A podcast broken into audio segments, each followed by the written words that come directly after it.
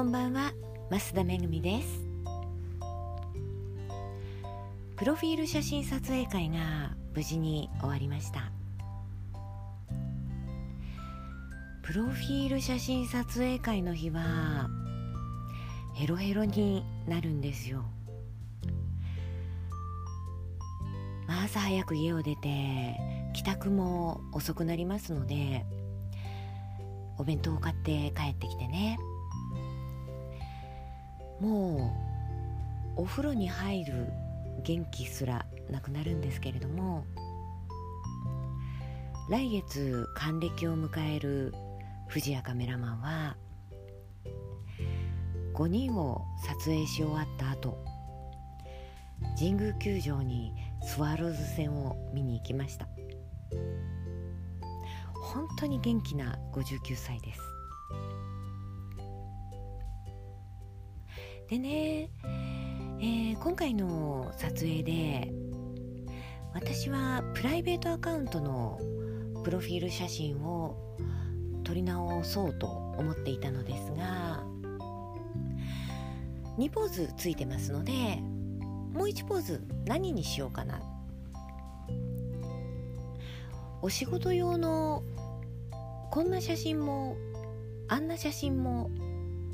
ってまあ、現地に行ってから思い立って結局4ポーズ撮ってもらいました。撮影時間は1人当たり1時間半ぐらいなのですが、まあ、慣れていない人だと1時間半で2ポーズが限界なんですよね、まあ、何度か撮ってもらっていると1ポーズあたりにかかる時間が短くなるので私は4ポーズ取ってもらうことができました。アメブロにも書いたんですけれども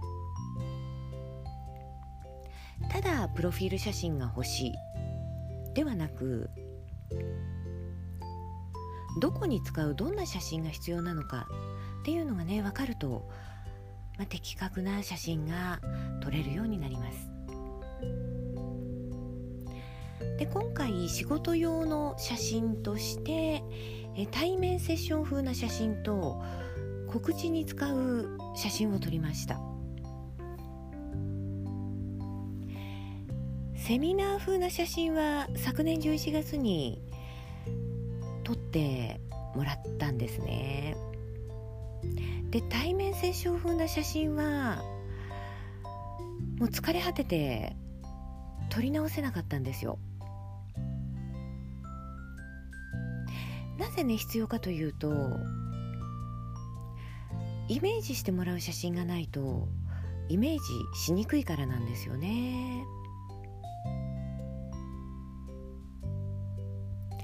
今日ご参加くださった方々は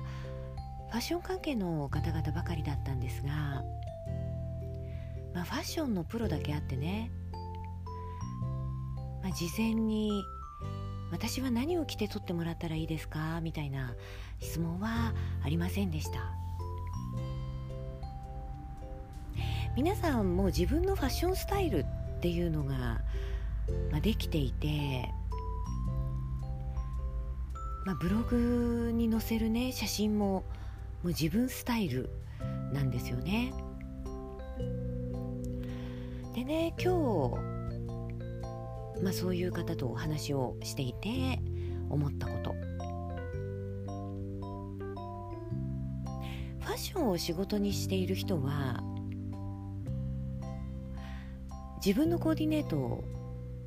載せたりしますよね。というか載せるのはマストだと思ってるんですよ。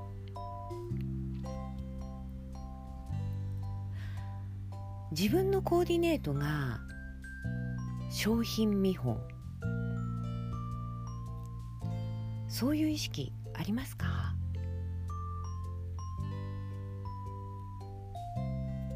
たまに、まあ、自分のコーディネートを載せないであれこれ書いている人がいますけれどもそれってねお花のこうアレンジメントを売っている人が私のアレンジメントはこうでこうでこんなに素晴らしいんですで、まあ、写真を載せないで脳書きばかり書いているようなもの。商品見本がないのにねどこでその実力を確認できるのかなと思うんですよ。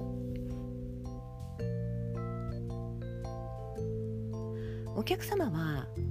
その人のコーディネートを見て誰に依頼するか決めるんですよね。自分が好きなタイプのコーディネートだったり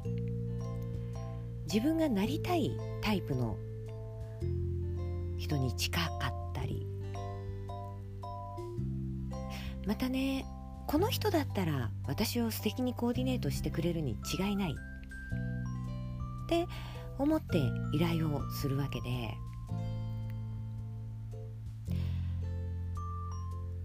どんなコーディネートができるのか。自分のコーディネートすら載せていない人に仕事は依頼しないと思いませんか？